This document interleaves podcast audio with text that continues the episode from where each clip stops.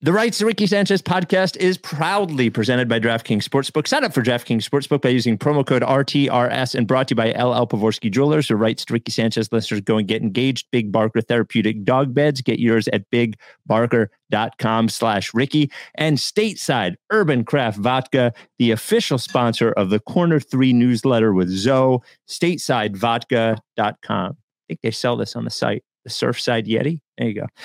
On the show today, boy, that was just, that was a draining win over the Brooklyn Nets, but ugly wins still count as wins. Was that PJ Tucker's game? I don't know. We'll have to find out. Was it B-Ball Paul's game? I don't know. We'll have to find out. I sure do know they wouldn't have won without either of those guys. Oh, and by the way, Joel Embiid ended up coming up pretty big, and so did Tyrese Maxey too. And filling in for Mike, who is on his European honeymoon, but seems to be tweeting as if he's watching the games anyway.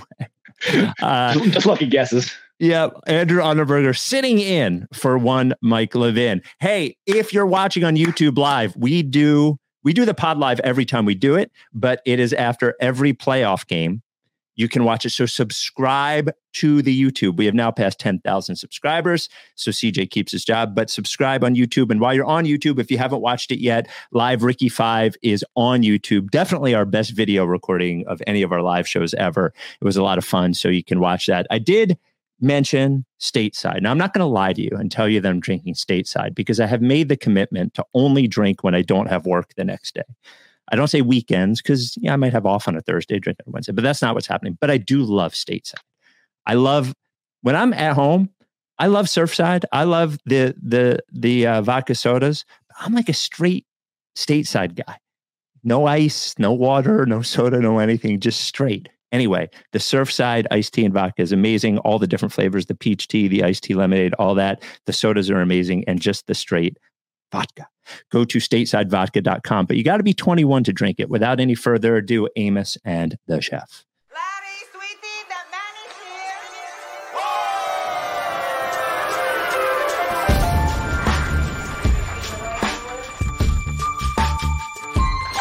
Say the name, I say the name, I say the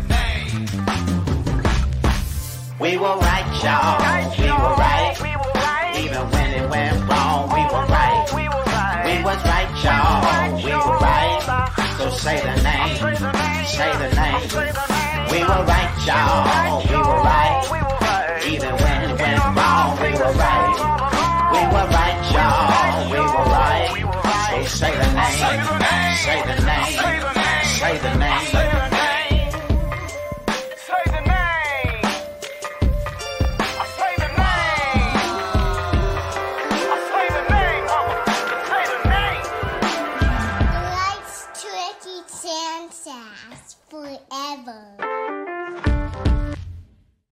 Welcome to the Rights to Ricky Sanchez podcast. I'm Spike Eskin, along with a guy who acts casual but isn't a casual. That is one Andrew Unterberger. Welcome to the Ricky AU. Thanks, Spike. Good win. I got a little rant about this game for later, but right now I just want to say good win. Yeah, good win. Good win. Well, all right. There's a lot of things to talk about with this game. I feel like without Mike here, I've left go on the last pod and I was like, I have something for every guy on this team. Without Mike, I got to have something for every guy on this team. But I agree with you. It was a good win. Sixers covered. Good teams win. Great teams cover. Shout out DraftKings. What was the line? Was it 10? It was 10. One thing I thought as I was watching game one, I mentioned in the game one pod, and I've continued to think is Sixers are just much, much, much better than the Brooklyn Nets, and they cannot dick around. It would be a shame. Last year's Raptors much better than this year's Nets, but I still feel like the last year in that Raptor series, they dicked around a little bit and Embiid ends up getting hit in the face. Like, you dick around too much. You play one too many games and bad things happen. And they can't dick around. And I thought that this is a series they win in 4 or 5, hopefully 4. And even if it's 4, there ends up being one game that's just a fucking struggle. Like, even if they sweep them, there's one game that's a struggle. This game was a struggle. Even though the final score looks as if the Sixers dominated them, it was an incredible like slog in the first half. I would make the assertion, and you know that I would, that one Tucker offensive rebound to kick back out to Max, it changed the game.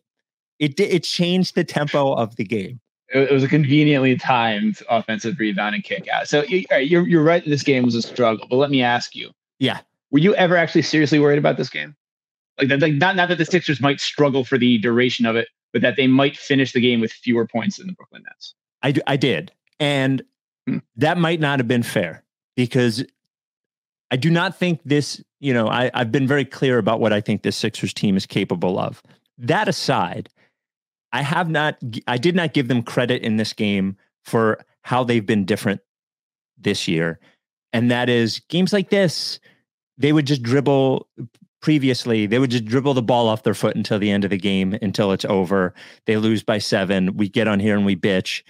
But all year they have been more resilient. Like they've grinded out wins like this that they previously haven't. And they deserve the benefit of the doubt that you were giving them. And I didn't. I assume you didn't ever think they'd lose this one. No, I didn't. So I will say that before the game, I definitely went into the series thinking there was a pretty good chance that they would lose one of the first two at home. Mm-hmm. Matter of fact, I have that Nets fan coworker that I interviewed for the site recently, and I told him before game one, like, good luck on one of your two chances of winning a game in this series. And I thought if they win game one, maybe they'll get one in Brooklyn. If they lose game one, maybe they'll get this game two. If they don't get either, it's done. It's a wrap. Yeah. And look. The Sixers played not great in the first quarter. Missed shots, Nets hit a bunch, bad turnovers, couldn't get Embiid going. Harden, we'll certainly talk about, I'm sure. And at the end of the quarter, they were tied. And they were worse. They were so much worse in the second quarter. Harden looked like he was playing a different sport than the rest of the guys, not in a good way. Nobody was hitting. Embiid still couldn't really get on track. Cam Johnson goes nuts. Everything that could go wrong pretty much does. And they're down 5. Yeah. Like they should be down 15. If the Nets are a serious team in this series. Mm-hmm. Like people are going nuts on Twitter. Charles Barkley's killing them at halftime. This is why I can't take the Sixers seriously, because blah, blah, blah. Last game, they were up 5. This game, they were down 5. Within 3 minutes into the third quarter, deficit was gone. Sixers had the lead. They didn't give it back. And aside from like some bucket swapping here and there, this game was never seriously in doubt, I don't think. And it wasn't just that the Sixers were going to turn it on. Like you're right that we should give them more credit than we have in past years, but I don't even think that was what was happening here. I think they're just a better team. The Nets needed to take like advantage of every opportunity they got. They took advantage of some, but not all. And eventually this game was going to even out and the Sixers were going to take control. And that's exactly what happened. And final score, they won by what, 12? Mm-hmm. Like I think there is only one really, obviously a lot of things didn't go right in this game and some things they're going to look at and be not so happy with themselves. There's only one thing about this game that I'm worried about, and what his name is. We'll get to it. I don't want to do it if we do it in the first 25 minutes of the podcast. That's why I alluded instead of side items. Fucking this is the problem with doing it live is the commenters. I get the comment. Don't worry, we're not going to do the Harden thing in the first 25 minutes of the pod. I want to be fair to Charles and what he said, because I don't think it was unfair what he said, because I wrote down the quote. He said, a lack of effort and intensity is why I don't trust the Sixers. That is how they looked in the first half. I think you're actually painting the first half with an incredibly favorable brush. But I do think Harden is a lot of that for what it's worth. And like if you take out Harden, and look, he's like that. That's like saying if you take out a negative 30 when everyone else is sort of breaking even, sure, right? That's a big thing, the Harden thing. But I mean, you couldn't fault Embiid for effort when he's grabbing 15 boards in the first half. You couldn't fault Maxey for effort. Like Tobias even was really getting on the boards and scrapping and doing pretty good stuff even when the shot wasn't going down. They look when they're like that, they look mopey, and I think that can sometimes translate to effort, But Harden, but to your point, Harden is part of that. He's definitely part of that. So why don't we, before we talk about Embiid, because Embiid was, you're right. He battled in that first half, and it's been a strange series for him because of how they're playing him, but was really excellent in the second half. But before we do that, I think Maxey you know, if you're to pick out one player why they won this game, it's Maxey. And he's done that over the last 2 years several times when, like, the rest of the Sixers just don't have... it seems like he is the guy on offense when everything else is a slog and nobody can get... nobody knows... It seems like it's the first time they've all played with each other. Maxey is the guy... It's almost like the rest of the Sixers being so slow makes him look three times as fast. It's almost like it shocks the other team. Like, where the fuck did that guy come from? But he was huge. He was due for it after he had a really blah first game. I thought he competed on defense. Now, look, guarding Spencer Dinwiddie at this point seems like it's guarding like a guy should be playing overseas at this point. He stinks, but I thought he competed on defense. But it's amazing how that step back into the side corner three has become like almost a guaranteed shot for him. He got to the rim. He finished around the rim. He shot 4 or 6 free throws. He's not really ever been great at getting to the line. Yeah, I think if you were to pick out one guy, aside from PJ Tucker and Paul Reed, if you were to pick out one guy, I thought that this is like the Maxey game. I thought he was great.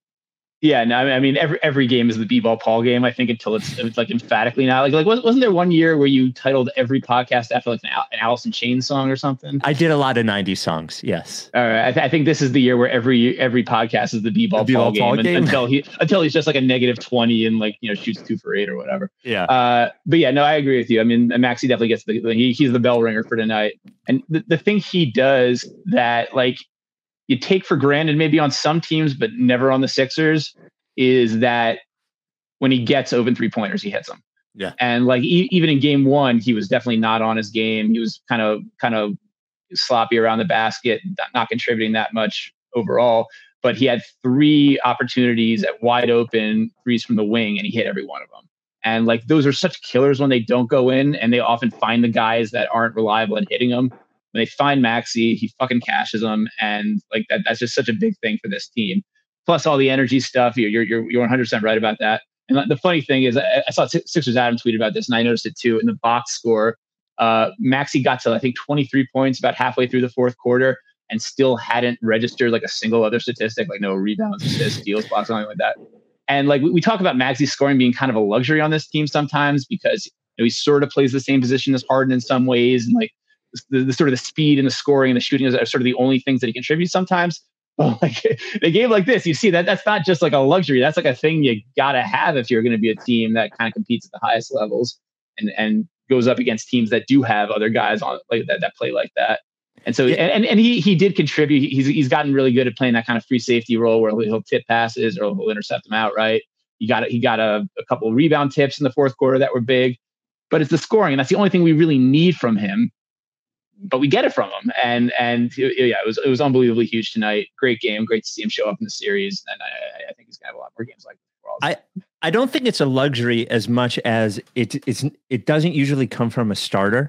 And when I've said that he is he reminds me of a six man, when I talk about him being that, it's just more of what his job is on the team. And by the way, he hasn't grown into being something different than that yet. He's not a great creator. He's not a good defender yet. All of those things, his skill set, he belongs starting on the team. I'm glad that he's starting on the team. I'm not campaigning to get him not to start, but I do think on this particular team, his skill set actually fits perfectly because that's what he does.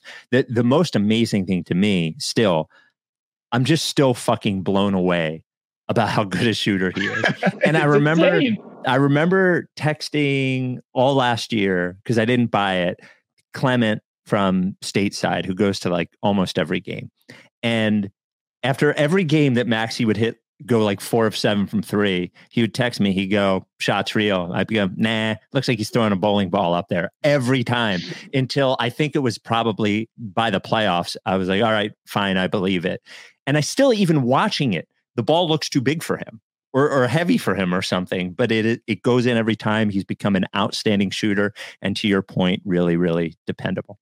Yeah, and there was that stretch for about a month, maybe in February, March, where the shooting was starting to get kind of erratic, and a lot of the shots were rimming out, and he did have to kind of have the the moment where you wondered, like, was last season the aberration? Were we just getting too high on the kid? And no, I mean, yeah, he was even hotter than he was cold the next month, and now he's Tyrese Maxey. The Race to Ricky Sanchez is brought to you by Big Barker Dog Beds. CJ, could you go to my Twitter and find the birthday tweet about my dog with the pictures? I just want to put out, there's a couple of great pictures about my dog. I love my dog.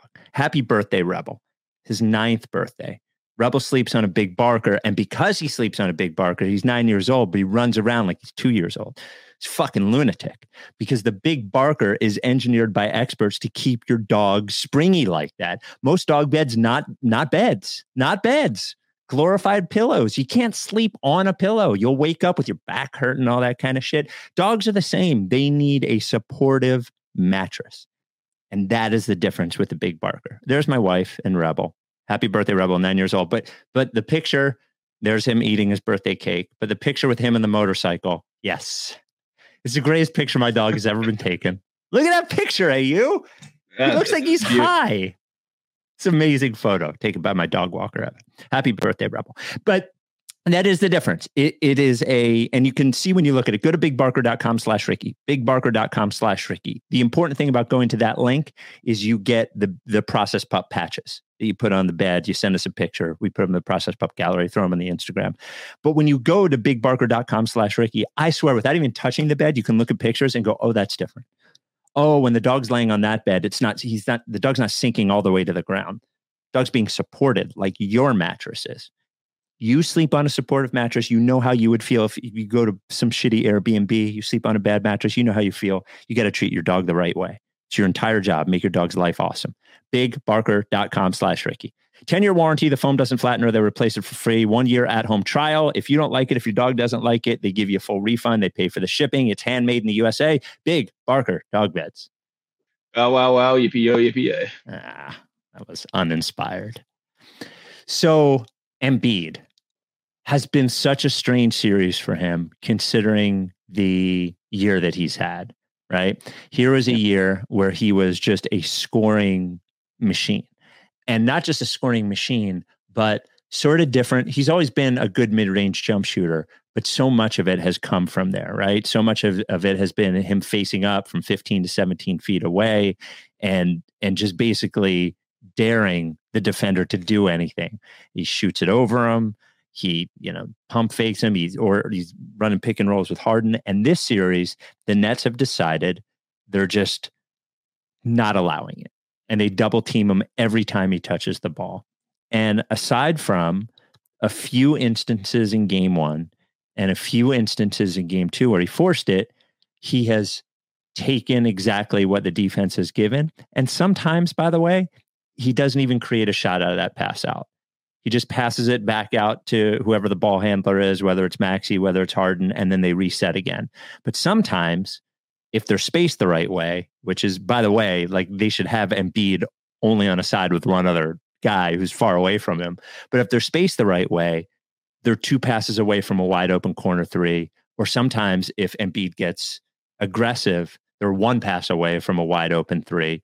Or even, which happened a couple of times during that run in the third, there's a wide open three for Tucker in the corner, which they overhelp on that. And then you wind up with Tobias Harris wide open in the dunker spot, which happened a couple of times. And he's been patient, and he grinded defensively in both games, and grinded as far as rebounding goes in this game.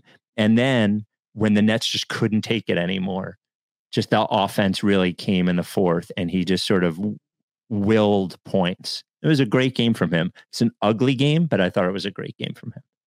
Yeah, and without getting into the Harden part yet, but I do want to talk about the sort of Harden and Embiid pick and roll, because whenever things have kind of gone wrong with the Sixers offense in earlier parts of the year, we sort of looked at them and go, why aren't they running the pick and roll? Mm-hmm. And this series has kind of flipped that on its head, where I think we the team kind of came alive when they stopped trying to do that in the third quarter. They just had Harden enter the ball to Embiid. He kind of spaced out. Someone would come to help. Embiid would swing. Harden would either swing to Tyrese or swing to Harden. Harden would probably find the next guy after him. They get an open three out of it. Or if, again, like you were saying, like if he tries a more ambitious pass, they get a wide open three out of one. But they sort of solved the Nets in this game by kind of removing Harden from the equation and just sort of putting it on Embiid at the nail, not trying any sort of switch hunting or pick and roll action, but just get him in single coverage, wait till the double comes, bang. But yeah, I mean, like, I think that even though his stat line didn't look great through three, and you probably saw the tweet, I think, from Mike Lynch that said that he's the first player since 1997 to have 15 boards and 5 assists in the half in the playoff game. It hasn't happened in 26 years. So he was still contributing. It wasn't like he was a non-factor. But yeah, the points were not there. And there was there was a stretch, at least in the third quarter, where he was getting a little sloppy and, you know, trying to force the issue, and end up like 8 turnovers. It's too many, obviously. But you're right, it was still a great Embiid game.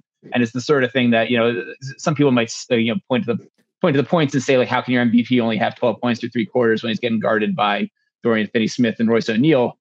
But MVP games kind of come in all shapes and sizes, and kind of have to come in all shapes and sizes over the course of a long playoff run. And so to be able to get 20-20 and 7 or 20-19 and 7 plus 3 blocks and all awesome decision-making and awesome defense, that's what you want to see out of Joel. You want to see him not force it. You want to see him take what the defense gives and still be effective and still be the hub of the offense. It was a great game. And then, yeah, when it came time for him to get his, he got his. There's nothing else to really ask for. I agree. 8 turnovers too many is definitely too many. Yeah. But the only context I want to add, it's too many. It's too many. It's too many. It's too many. I'm saying it out loud. It's too many. The only context I want to give is that, like, there have not been any games this year in which he has had to pass out of double teams at his spot as many times as he has in the last 2 games. There haven't been as many opportunities for turnovers as he's had these last couple of games. And he's not Jokic, right? I mean, that's not specifically what he is best at. So while I don't want him turning it over 8 times, of course, I think, and by the way, he wasn't the only person sloppy with the ball on the Sixers tonight. No, he was not. So, but 8 turnovers too many, but I think the context is important, that he was doing more with the ball as far as passing goes than he has maybe these 2 games more than any time, I don't know, in 2 straight games as a Sixer. Yeah. You know, and so someone in the comments points it out, but 2 of those turnovers came like the dead last minute of the game. You pretty much write those off. If it was 6 instead of 8, that's bad, but it doesn't look quite as bad. And, you know, so it's definitely a forgivable number, but just a couple, you know, maybe 1 or 2 fewer trying to, you know, drive into the double team, or, you know, passing out without really checking to see that there's a guy there first, like that sort of thing. But if that's the biggest fault of this Embiid performance, and it probably is, then that's fine. It's still won by 15. He was by far the best player in the game. It's rare that a game when Harden and Embiid are playing, that there are a couple of possessions where it's Toby time. And I'm like, well, this seems like probably their best option right now. But there were a few of those tonight where they gave the ball to Harris, and I thought, to, you know, 18 feet from the bucket, and it was facing up. And I just think to myself, well, at least he probably won't turn it over. He's probably going to dribble into a fadeaway 14-footer, and he might front rim it. He might make it, but he's definitely not going to turn the ball over. He had a couple of tough rebounds tonight. I thought, like, you know, there were a couple times where I wish he had shot off the catch right away on 3, but then there were a couple times when he did. I thought the stats lied in the first game about him playing particularly well, but I don't think they lied in this one. And I thought he played a good game tonight. I thought Harris played a good game tonight. And mostly what I want out of Toby is 1 bucket at the beginning of the second quarter and 1 bucket at the beginning of the fourth quarter. And I think he got those tonight. Like, I just, yeah, like you're saying, like, there's some times where the Sixers shit just isn't working, and you need a guy who's just going to take a 50% shot and hope that it goes in. And that's, that's what he does. And when you put it like that, it sounds like not a big deal, but it kind of is a big deal sometimes. And yeah, the offensive rebounds tonight were huge. He was fighting for jump balls. This is definitely like an effort Tobias game, where, you know, you're probably only going to get 2 or 3 of those over the course of the postseason. You hope you didn't burn it too early here.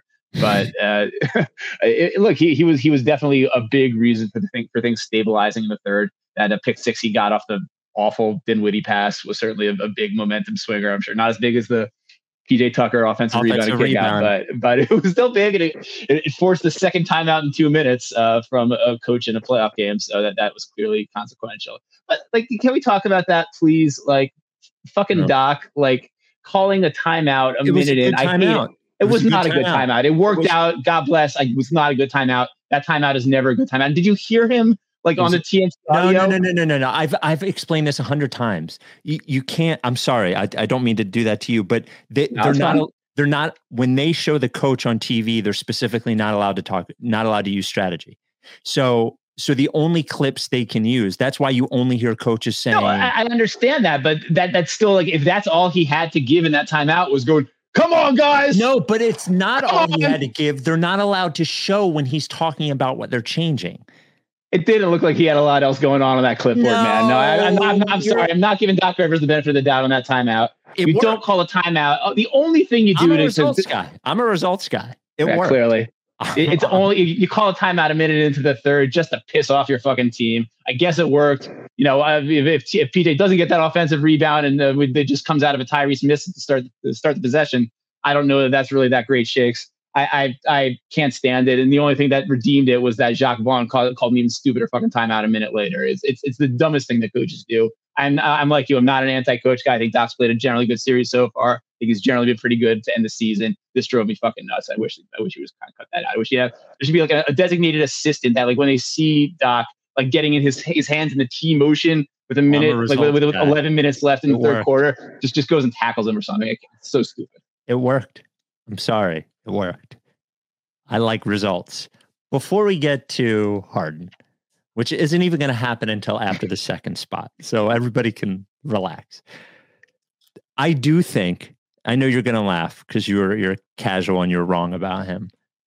I do think that Tucker has shown in both of these games, and Paul Reed, by the way, in this game too, the energy of both of those guys was, if you take Maxey's energy offensively and you say, put it into offensive rebounds and defense and that sort of stuff, that's what Tucker and Paul Reed are doing.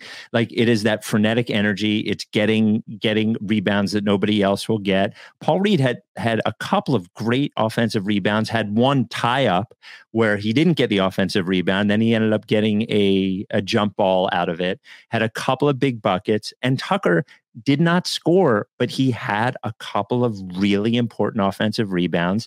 And I think it is meaningful and it is notable in Tucker in this case that you're in a starting lineup where you have one guy who scores 33 a game. You have another guy who's one of the best scorers of all time. You have another guy who's scoring 15 a game, and he's angry that he's only scoring 15 a game.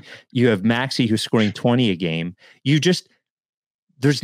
It's nice to have a guy who does not need any stats to make a difference. And I just thought... I appreciate his devotion to the cause and not getting those stats to prove that point. But yeah, they won again. You're right. And I don't want to get too much on PJ. It infuriates me when he goes, whatever, over 4 from 3. But he at least took the shots. Like the only times I really get on PJ are when he's just pump faking and driving to nowhere with 3 seconds left on the clock, when, yeah, maybe like there was a guy within 5 feet of his airspace, but he probably still could have gotten the shot off. If he has a cold shooting game, that's going to happen. I'm not going to kill him too much for that.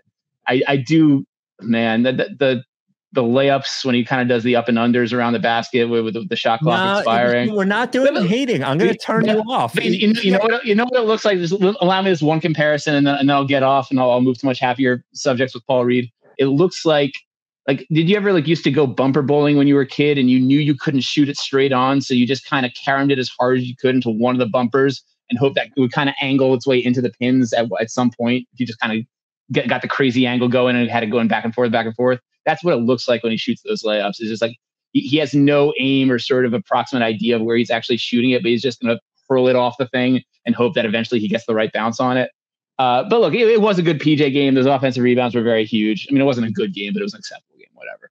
Paul Reed is a beautiful, beautiful soul, Paul Reed.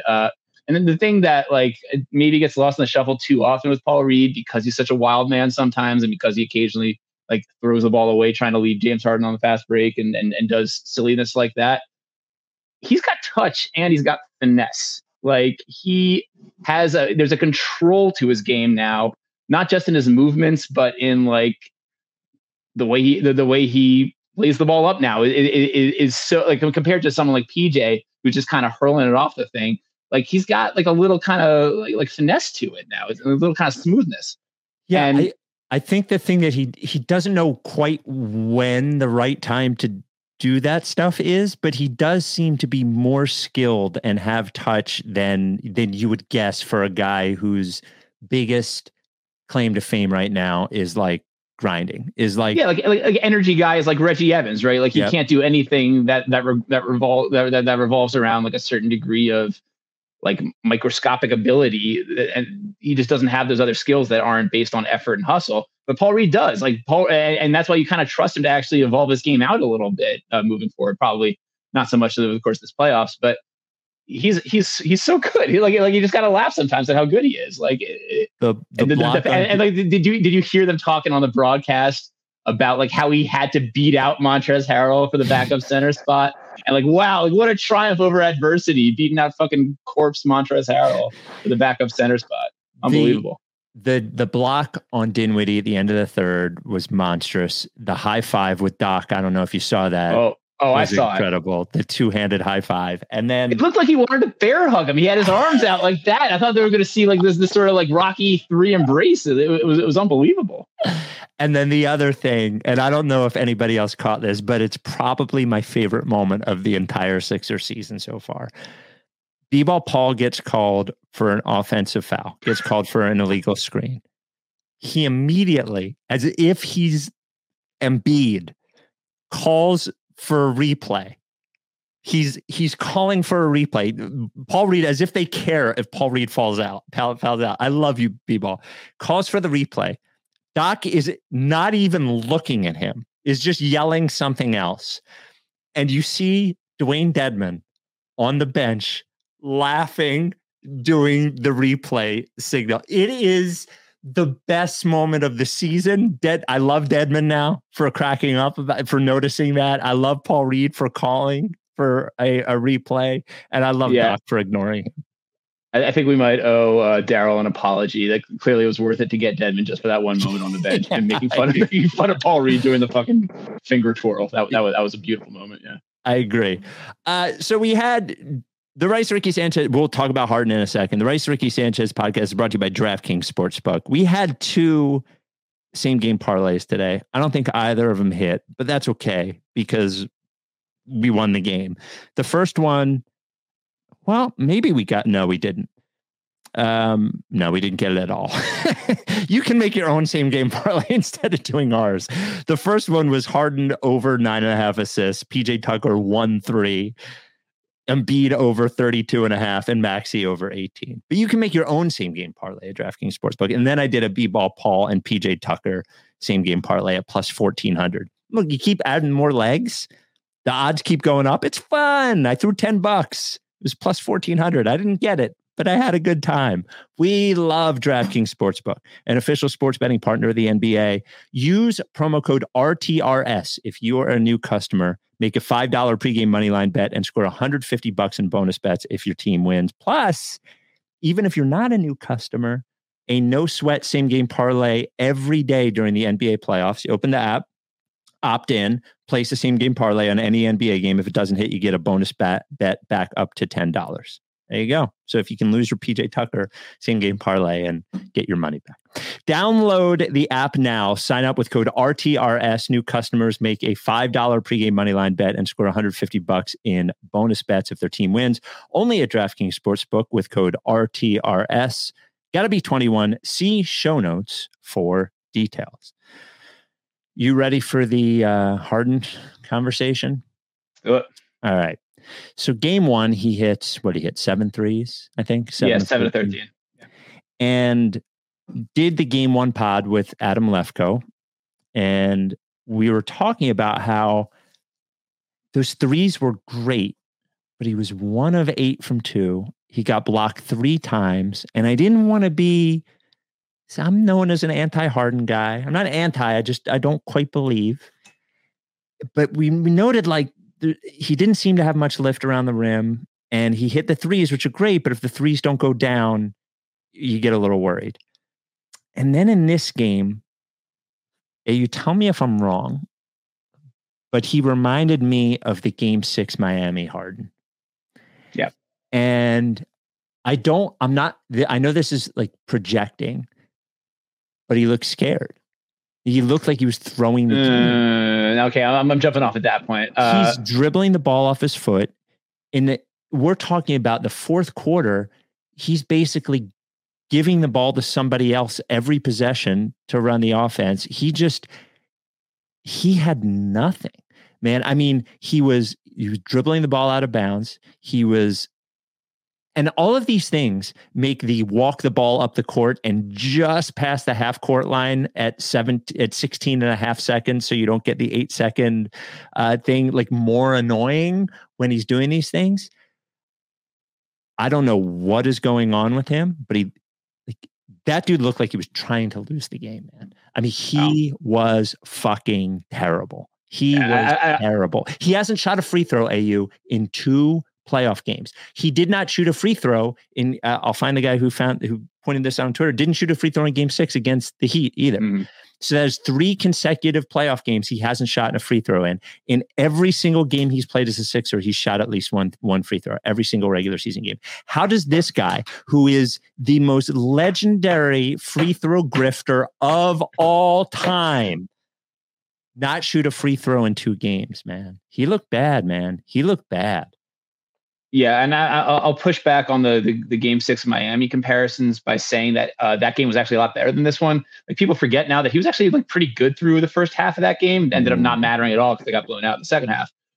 He was awful almost from the jump in this one. He had one good possession at the very beginning where he caught Nick Claxton on a switch, got by him, knew that Claxton was going to cover ground, so he kind of put him on his hip and then just kind of burst to the rim and finished before he had the chance to recover. I actually thought that was like a really encouraging start to the game. And then I think maybe on the next drive, he didn't get the call he wanted, and he was sulking to the ref, and they scored on the other end while he was being slow getting back on defense. And then it just kind of deteriorated from there.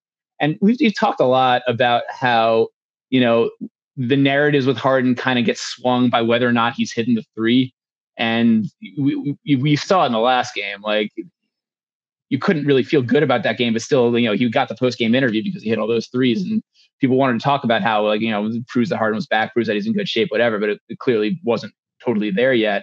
And this one, I wasn't even as concerned by the physical constraints, by the fact that he just played shitty, like, and he kind of played, like, pissy, like, both shitty and pissy. That's bad. But he, like, started, yeah, he didn't get the calls he wanted. He started sulking, started getting really sloppy, started getting really lazy on defense. And it was interesting. I'll be very curious to hear his quotes from after the game, because they definitely made a pronounced move in the second half. I mean, I talked about this a little bit already, but they took him off the ball. And there was, I don't know if you saw, there was one possession with maybe 2 or 3 minutes to go in the fourth where Embiid, like, waved for him to get the ball to Maxey so they could do the two-man and Harden could go stand on the wing and do nothing. Like, and to a certain extent, the fact that he was able to do that and say, okay, I don't have it tonight. Clearly, I'm in a foul mood and just kind of shit in the bed or whatever. The fact that he was able to kind of recognize that and say, okay, you guys take care of this one and I'll see you in Game 3. Technically, it's a good thing. Like, I'd rather that than him. That is a kind. Yeah, I know it's coward, it's loser shit, whatever. Read of hey, you guys are, that's okay. You guys take this one. And it worked because the team, if you're a fucking results guy, man, you should be happy with the results here because they won the game by 12 and Maxey lit him up and Embiid got his eventually with Harden just kind of sitting there and you know, shooting went open, but I'm really curious to hear what he has to say. I feel like we might get another one of those, oh, the ball didn't find me type quotes. And, like, if we're getting into this territory in Game 2 of the fucking Nets series, like, that does not bode well for the Celtics or the Bucks or whoever else is still to come in this playoffs. Like, that, this was a really, really, really bad Harden game. And the fact that he just didn't totally submarine it in the third and fourth quarters is the nicest thing that I have to say about it. And that's not good. It's not good at all. A couple of other notes. I hope George Niang is enjoying his time in the Nets series because he's not going to play 1 second against the Celtics. Fucking better not now. Yeah. Jalen McDaniels had a great Game 1 and not a great Game 2. No, the only memorable thing from this Jalen McDaniels one is him biffing the wide open alley-oop. Yeah. Even by Jalen McDaniels standards, I'm not sure how that one happened. That was very strange. And what was the other one? Oh, what's his face? Wait, McDaniels, Niang. Who am I forgetting? Melton. Melton had a good game. Good Melton game. Yeah, I don't like when he dribbles more than twice. Well, that's one of those things where it's another thing where like that's like the opposite of what we were talking about with Tobias, where like sometimes you just need Tobias to get you a bucket.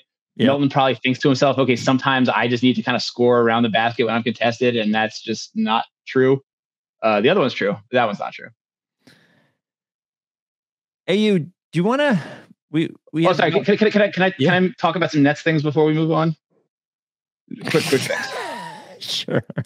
So you talked about Spencer Dinwiddie, like basically playing like he should be in China right now. Like, yeah. Do you remember that like 2 to 3 years ago, this was one of the ultimate, like he always kills us guys? Yes, he was, but he is at least 28 to 33% slower than he used to be.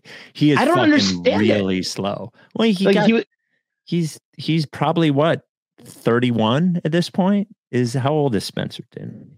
I guess he's probably around there, but his numbers were always really good in Dallas. Like, I mean, they made it to the fucking conference finals last year with him. With him, he's like their second or third best player. Like, he was not their second best player. Third, I don't know. Yeah. Oh, yeah, it's Jalen Brunson, but Brunson wasn't even really getting the opportunities that he is now, and only really in like the first couple games without Luka in that Mavs playoff run. Obviously, still a better player, but yeah, like he was an important guy on an important team last year. The fact that he's fallen this far this quickly is pretty staggering to me.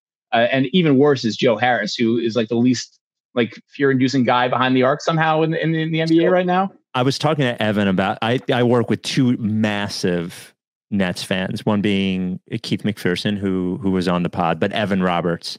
And I asked Evan about Joe Harris, and because he was good a couple of years ago, he thinks there's an injury thing going on. Harris is so because he used to be a pretty decent defender and obviously a great shooter, and he thinks there's an injury thing going on with Harris, which might. He got shut down by JJ Redick in the playoffs when we played him like 4 years ago. I don't know what his excuse was then, but and just real quick, Nick Claxton, like I thought he was going to be a nightmare for us in this series. Like my biggest fear, I wrote about this in the roundtable, was just him and De'Aaron Sharp just like picking off 20 offensive rebounds a game, kicking them back out to shooters.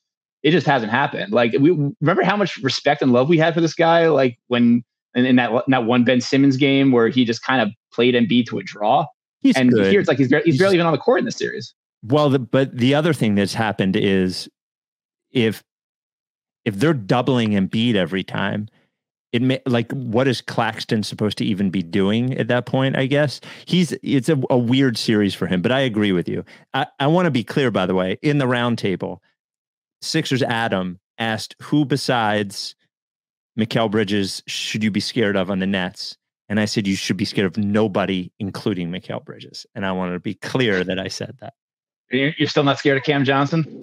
Cam Johnson is good. I'll give credit. Coworker Pat Boyle, who I work with, Pat Boyle looked me dead in the eye today. And he said, Cam Johnson's going to score 30 tonight and the Nets are going to win. And I was like, all right, buddy, whatever. And it looked like he might have had a shot at one point there. Like, yeah. He's the scariest kind of shooter because he can shoot with like just his fingertips. Mm-hmm. It feels like he doesn't even have to totally catch the ball to have a catch and shoot three. And those dudes fucking terrify me. Like Firk. Yeah, like Firk, exactly. But maybe that's his ceiling as an NBA player. That's maybe 4 or 5 years from now down the road. He can be as good as Firk. We have some great voicemails and emails to get to. We will do that right after we talk about LL Pawroski Jewelers. That's right. The first sponsor of the Rights to Ricky Sanchez podcast. At some point, once the playoffs are over, we're going to have to talk about not only did he get the question wrong at Live Ricky Five, the Spike guy, about how many engagement rings LL has sold. I don't think that guy's ever heard the podcast before. That's the biggest fraud that's ever been at a Live Ricky before. That guy was even rougher on rewatch, man. Yeah. It was like he had the Scott Bakula, you're probably wondering how I got here, like Quantum Leap face the entire time. LL Pawroski Jewelers, the first sponsor of the Rights to Ricky Sanchez podcast. The original, the OG, has sold 320 engagement rings to Rights to Ricky Sanchez listeners, and we love him.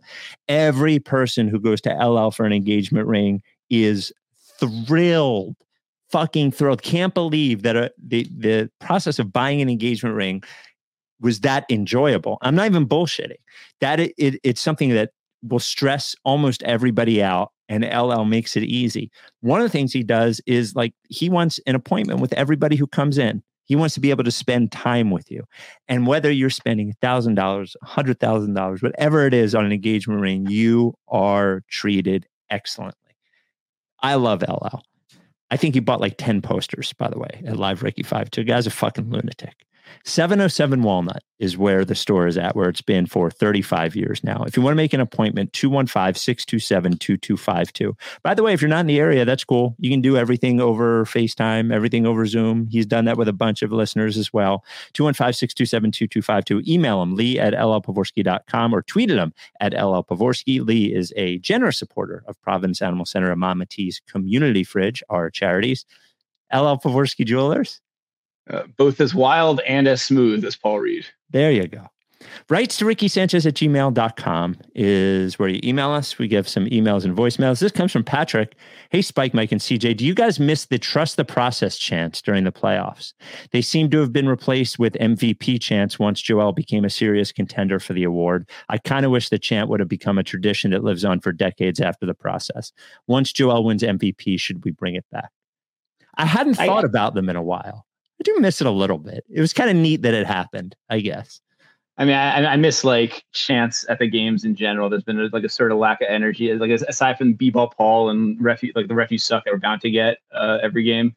There's just been a sort of lack of ingenuity and creativity with the chants and the crowds these days. They just don't have the energy for it. I guess they're saving it for the Celtics series, maybe. Hopefully they'll show up then. But by the way, I conducted a Twitter poll before game one, asking yes or no, will the Sixers get booed on their home court at some point during the first two games of the series? 70% of people said yes, and they were rewarded for their faith during the second quarter today, when I think the Sixers went down 10 into a timeout, and they got the Bronx cheer. The B-ball Paul chant is one of the greatest moments in process history. Very good, especially coming the story of B-ball Paul. And then I hate to involve us in the story, but we are involved in the B-ball Paul. You hate to involve us in the story. Well, we are involved in the B-ball Paul story. And the fact that we were scared to have him at Live Ricky, even though we knew we needed to have him because we were scared that he might get traded. And then we premiere it on the internet before the B-ball Paul chant game. The B-ball Paul chant is an amazing moment. It's not going to be the last time either. Well, it'll happen at least one more time, I suppose. 833 Lickface is the voicemail number. Uh-oh. I'm going to make sure this works before I even try it so I don't screw it up again. There we go. And we are connected. No, yes. 833 Lickface. Hey, Spike, CJ, and whoever is filling in for Mike right now. Let's just make a wild assumption that the Sixers somehow make it out of the East. Who would you want to be the representative from the West, and why? I have a feeling that for me, and it's gross to say, that it's the Lakers, because that way if we win, it's awesome. But also if we lose, like we lost to LeBron, and I kind of feel like somehow I could be like, well, it was just meant to be because it's LeBron. And my non-basketball question is irrelevant. I don't know, like, you know, what drink do you want? I don't know, but whatever. Trust the process. Thanks. Bye.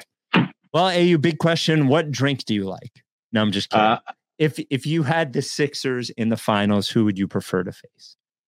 I mean, the real answer is I don't fucking care. Like if we get to the finals, then it's all found money. I like this is like doing a podcast with Mike. Can you answer a question? It's like the person there's the call. I will maybe eventually. There's a caller a few months ago who was like, we're, you know what's going to happen, right? We're just going to get to the finals and lose, and it's going to be terrible because Philly sports teams always get to the finals and lose. Give me the fucking loss in the finals to absolutely anybody, and I will be pleased as punch. I do not care. But that said, I'll take, I don't know, the Timberwolves. If they somehow injury luck their way through three series wins, I'll take them in the finals, and easy path to victory. Of the actual like contending teams, I guess it would be fun to play the Nuggets. We have a pretty good chance against them. Blah blah whatever. I don't want to play LeBron. I very, very, very much hope that the Lakers lose in this series. It's probably not going to happen at this point. I need less LeBron in my life, and I am hoping for a first round exit for that. The answer is Denver, and the loser answer is the Lakers. To say that you want them to play the Lakers because in case they lose, they lost to LeBron. This fucking LeBron with this fucking bunch of fucking losers. Absolutely not. If they lost to this Lakers team, they're like an 8 seed or something. I'd be fine with them playing the Lakers. I agree with you. I could use less LeBron, but not because it would be okay to lose to them. But it would definitely not be okay to lose to this Lakers team. No. And the answer is the fucking Nuggets. The answer is the Nuggets. 833 Lickface is the phone number. We were right. We were so fucking right. Spike, I know there's a lot you are right about right now, but we were fucking right about PJ Tucker, king shit, pancake king, love our guy. This is Weekly Becky. Hey, you. She has to clarify at the end of that message. I was really struggling to put my finger on who that caller was, but I'm glad that she identified herself. Shouts to Weekly Becky. Happy for her. Not a PJ Tucker guy. He's had one good game in the series, one okay game. Let's not. We're not on the PJ Tucker victory tour just yet. Let's stick with Paul Reed for a little while longer. AU, a casual. That's right. There's one. I'm actually curious to get your. This is something that we'll have to read to Mike once Mike gets back. This comes from Luke, writes to Ricky Sanchez at gmail.com. Greetings, Spike, Mike, and CJ. I had a great time at the Live Ricky last night. It was my first live event with all you, and I feel like you pulled it off. Thanks for the entertainment and laughs and Sixers insights. Anyway, when I saw CJ for the first time, I was oddly starstruck, but I also immediately sized him up. I told the friend I was with, there was no way that CJ is 6 foot before I even saw your large roller. I did not even get close to him, but even with his boots on, I could tell he was not 6 feet. This is because I am a solid 6 feet tall with no shoes or anything. I do not, quote, round up. I am the height I claim to be. I have noticed over a long time that many people do this, quote, rounding up, especially if they're 5'10 or 5'11. CJ fessed up to this ultimately, which is appreciated. Many people who are in actuality 5'10 or 5'11 see me to suggest that I am 6'1 or 6'2 and become dismayed when I look slightly down on them and I explain to them I'm actually 6 feet. Anyway, on to my concern of conspiracy. How tall does Mike claim to be? Mike came up to CJ during the measuring and gave him what I felt like was a generous assessment of 5'11 and 3/8. I feel like this was a conspicuously specific measurement and may actually have more to say about how Mike feels about his own height. To give CJ 5'11 and 3/8 suggests to me that Mike claims something around 5'10 when he's actually 5'9. Please excuse the deep dive here into something that ultimately does not matter at all, but this is part of what makes the Ricky fun to me. I thought Mike actually said, didn't Mike say that he was 6 feet at the podcast? Did he? Mike is not 6 feet. He said something. What did he say? I think he said 5'11. He's not 5'11 either. And I will say, I think you're taller than him, Spike. I am taller than him. And my assessment has always been about him. I'm about an inch or so taller than Mike. I'm definitely taller than Mike. Yeah. So are you an even six? Me? No, I'm like 5'10 and a half. Oh, do you still have the gigantic ruler? Do you have to return that to the store or something? Can we bring it out to the next live? CJ has it. Yeah. Okay. I'll bring it out next time I see Mike to get this squared away. Exciting. Yeah. By the way, my girlfriend had the best line about CJ's height, which is that he's a Tinder 6 feet. Respect. That's right. That's very funny. Yeah, and final voicemail. I wasn't going to be able to get to this one if the Sixers lost, but now that they won, I can get to this one. Spike, listen, you got to leave Ben Simmons alone. The best revenge is living well. You were right. Congratulations. We got to watch a once promising young athlete's mental health decline over the course of 5 years. Let it go. He's not on the team anymore. He doesn't want to play basketball. And you have a successful podcast. And you have a better working relationship with NBA GMs more so than he does. Let it go. Basketball question. What event needs to happen for you to stop talking about Ben Simmons? Non-basketball question. Are you okay, dude? You got a lot of anger at a guy 20 years younger than you who hasn't done anything to you directly besides console your father when his dog died. Anyway, love the pod. Take care. You don't need to know my name. Bye. So I took this audio and I put it through Chat GPT-4 and it spit this out.